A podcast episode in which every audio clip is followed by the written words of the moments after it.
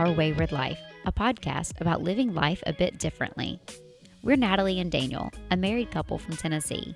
In two thousand fifteen, we sold everything we owned, moved overseas, and we've been living the expat life ever since.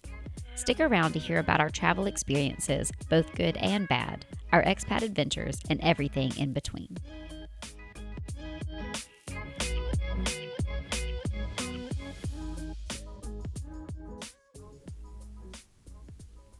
Welcome back to episode number twelve. Today we're going to do something a little different today. We have been doing interviews and talking to some very amazing people. Today I just wanted to talk to you about the cons of being an expat, living abroad, being away from your home country, however you want to call it. And, the, you know, I'm not trying to discourage anybody from moving abroad because I think it's one of the best things that uh, me and Natalie did. Uh, we've been gone from the U S for going on seven years. And like I said, I wouldn't change it for anything in the world. Yeah, we've had some of the best experiences, but there are some there are some struggles, you know, being away from your home country, uh, not being near your friends and family. So, that I mean, it's just things that I think people should know, uh, should think about. Um, like one of the, I think one of the hardest things is is communicating with people back home, because where we are, there's uh, nine hours difference right now until I think next month or next week. Uh, then we're going to ten hours difference. So, you know, it's hard to, you know, stay in contact, and it's hard to remember the time sometimes. And uh, there's nothing like, you know, your phone ringing in the middle of the night and you jump up out of bed and you, you know, kill yourself trying to get to the phone, and your friends and family are like, oh, I thought it was two o'clock in the afternoon there. No, it's two a.m. in the morning. So that's one thing that can be, you know, very difficult. Um, but luckily now with, you know, technology, Zoom, Skype, Snapchat, uh, Facebook Messenger, uh, WhatsApp and everything, it's very easy to, you know, take a quick little video, you know, send us a quick text. It's very easy to, to stay in touch. And, you know, as you're away, or at least for me, as as I'm away, I expect everybody to still be the same it was when I left home, uh, and it's not. You go back home and people's lives keep on going, as long as yours do, you know, as you're away doing your own thing. But you just expect everybody to still be in the same spot, still doing the same thing, but, you know, kids grown up. People changed jobs, people got divorces, people got married, people had babies, you know. And so you, you've just got to realize that you, that you miss out on a, a lot of things that you wish you could be there for. Now, like I said, I wouldn't change moving abroad for anything. Uh, like I said, we've been gone for seven years. Me and Natalie's been, to, we've been married for almost fourteen years, been together for damn near twenty, and she'll kill me for saying that because it's only like nineteen, but so I always round up a little bit. Uh, but you've got to you've got to realize that if you're going with a partner, that uh, you've got to really get along with that person. Uh, sometimes because you're stuck together twenty-four seven, especially during this pandemic uh, situation. Me and Natalie spent weeks upon weeks upon weeks, just me and her. Uh, and yeah, we loved it. We had more fun. We did, you know, we unfortunately had to do some puzzles that she wanted to do, but we played games. We did, you know, home remodeling projects. Of course, we live in a high-rise apartment, so there's not a whole lot of remodeling you can do, but, you know, we did some D I Y stuff. And, you know, you, you have to realize that if, if you cannot get along with your partner and be willing to be stuck with that person for, you know, twenty-four hours a day until you make friends or till your job takes off or whatever happens, it could be very stressful and very hard doing it. And it is very stressful and very hard, even if you greatly love spending the time with person, with the person. Um, like I said, me and Natalie, we had more fun during lockdown. Uh, we, you know, probably drank a little too much because she was only working, you know, like three, oh, she, I think she was working six hours a day. And I worked from home anyway, so we were there, you know, twenty-four seven. And uh, you just had to realize that, oh, this is not a holiday. We can't just sit around and drink all day, even though you really could. So you just got to learn how to set up your barriers. You're gonna, like, you know, this is not everyday life. I can't sit here and have a bottle of wine or three or four, five pints of beer every day just sitting on the couch or sitting on the balcony. You've got to realize that everything comes in moderation. Uh, so you just got to slow down and realize that, you know, this is still real life. We still have jobs. We still have to be, you know, functioning adults. And that's a scary word to say for us, that we're adults. But you just got to learn to to pace yourself.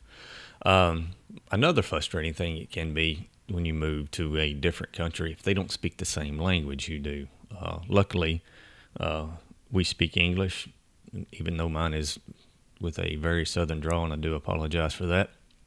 Uh, it can be very difficult. Like when, if you go to uh, a restaurant and you try to order something, and yeah, they may have an English menu, but the servers, they don't speak English. Um, that can be very difficult. It can be frustrating at times. Uh, what we always try to do is learn just a couple words of, you know, of their language, like hello, thank you, where's the bathroom, uh, and just try to speak to them. And even if it's wrong, they appreciate it. Uh, and we also like to try to, you know, ask the servers, do you speak any English? And if they come back with perfectly fluent English, you just carry on. If it's broken, you just make do and you roll on with it. Uh, like I said, we have been some places where we we just got laughed at pretty much by the staff because we were the only only Americans or only tourists that have ever been there. Uh, I remember being in one place and the dude came out of the kitchen and he's like, "We've never had an American here." And I was like, "Oh, well, now you've got two people from the U S here." So you just got to learn to, you know, to deal with that. Um, like I said, where we live at in the Middle East, we're very blessed that everything is in English and in Arabic. Uh, street signs, menus, you know, everything's in both languages. So they make it very easy here to live and not uh, have to know another language. But it can be, you do have to end up in some places like getting your vehicle worked on, getting your vehicle serviced. Uh, and a lot of the garages are, a lot of the guys don't speak English there. So trying to communicate with them sometimes can be very frustrating. Always, I've never had a bad experience with them. I've got frustrated with them because the the language barrier and not been able to communicate what I needed fixed or what I needed done. And me being a very hands-on person, I'm like, just damn it, just give me the shit and I'll do it myself. But just trying to explain to them, you know, I just need this. It, that that can be a very big struggle. Um, in some places, you know, it, it can be very hard to get like your driver's license, to get uh, your cell phones, to get a SIM, um, to get uh, on a flat to live in, find somebody that speaks English well enough to, you know, rent you a place or lease you a place or something like that. It can be very, very difficult. Uh, also, like, you know, at home, when we went to like Walmart or Kroger, which are our big, uh, Walmart, everybody knows Walmart's, but Kroger's like our big supermarket. You go to Kroger, you can get everything. Kroger's have a pharmacy in them. They have toys. I mean, you can get anywhere from your aspirin or Tylenol to a bicycle pretty much in there. So you can just find whatever you want. Here, if you want groceries, you go to the market. And if you want uh, aspirin, Tylenol, something like that, you have to go to the pharmacy or the chemist to get it. They're not in the same place, and which can be very frustrating. It's like, why can't I just walk in and get it all at once? It's just, you know, a different place.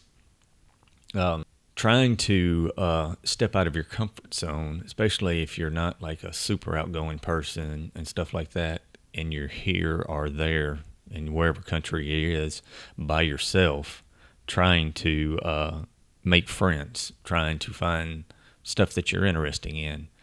Uh, like I enjoy running. Not everybody endo- enjoys that. Uh, so, you know, when we first moved here, I signed up on, I found some Facebook stuff and uh, just went and ran with some guys. And then I think our first or second week here, we found a group that it's a social running group. They have a walking group as well. And that's how we made a lot of friends. But if you're not willing to put yourself out and join those groups, you're going to have a really tough time with Facebook, Instagram, to find groups to where you can find something you like or you have so much in common with people. Uh, trying to um, get yourself in a uh, a work schedule. Like I said, during the pandemic, you know, Natalie, she, she was working from home just like everybody else was. And it was so easy just to be like, oh, yeah, you know, we can lay in this morning, not get up at our normal times and not worry about, you know, getting coffee going or whatever. Of course, I know I love like forty pots of coffee in the morning. But, you know, you, you change your schedule because you're not having to get up to go to work as early. And then it becomes a habit. And it's very hard to break those habits because it's like, oh, well, I don't have to be at work until nine o'clock. So what do I need to get up at six in the morning for? So if you don't keep your routine and keep your habits, uh, it's very hard to go back to them. Uh, and it makes, I think it can be very challenging once you try to go back to them and you're trying to be back in a normal routine. You're like, all right, I've got to be up at five thirty in the morning.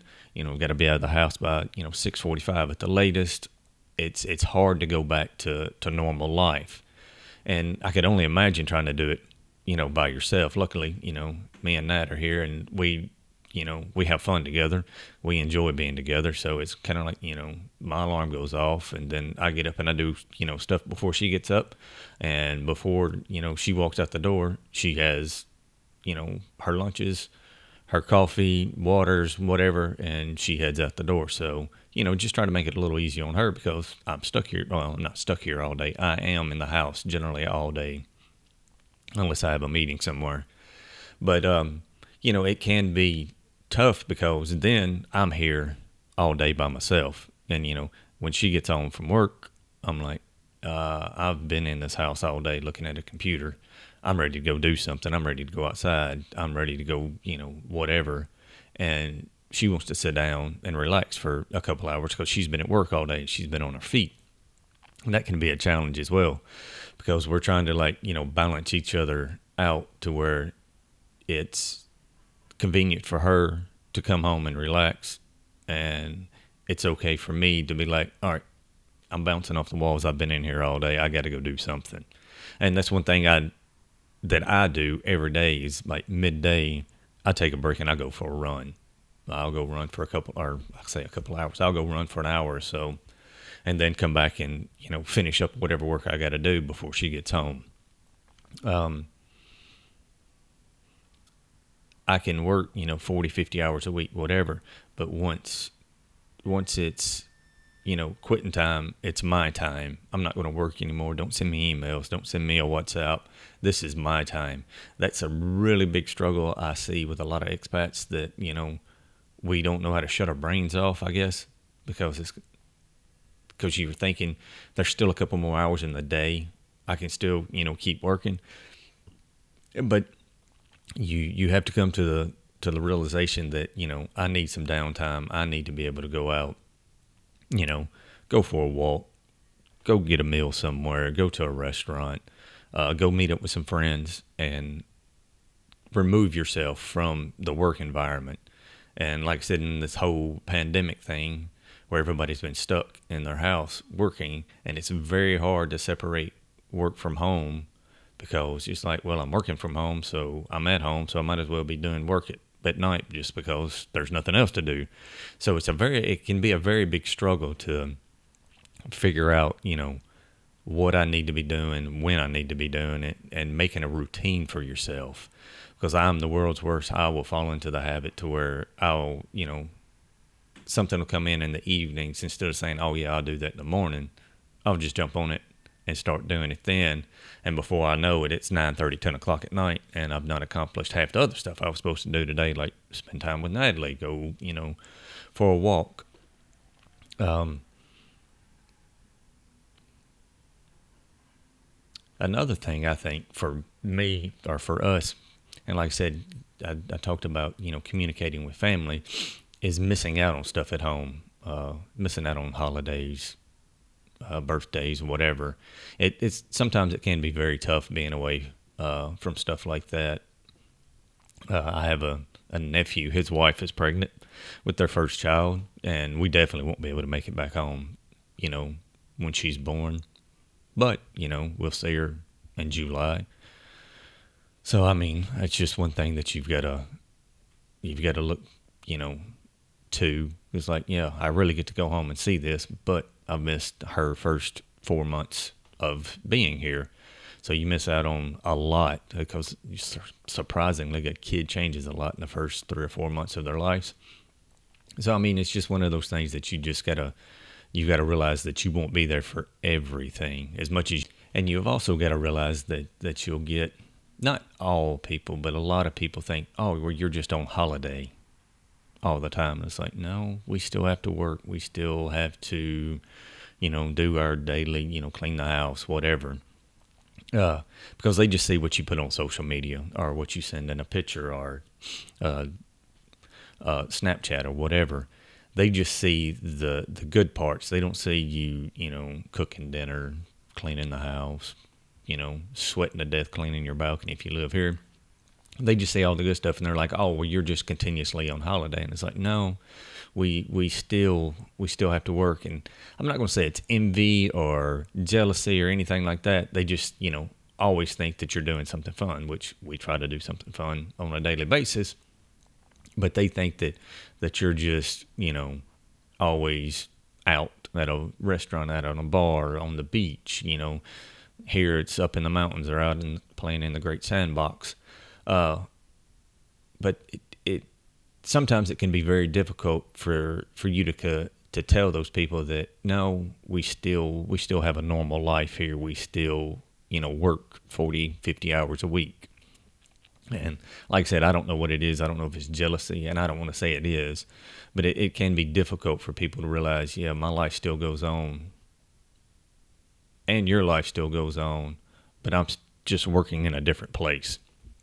And another thing you've got to deal with is when you've been an expat and you're living in a different city, is once you do make really good friends, and luckily, you know, we've had some amazing friends that we've made here, but you're always saying goodbye.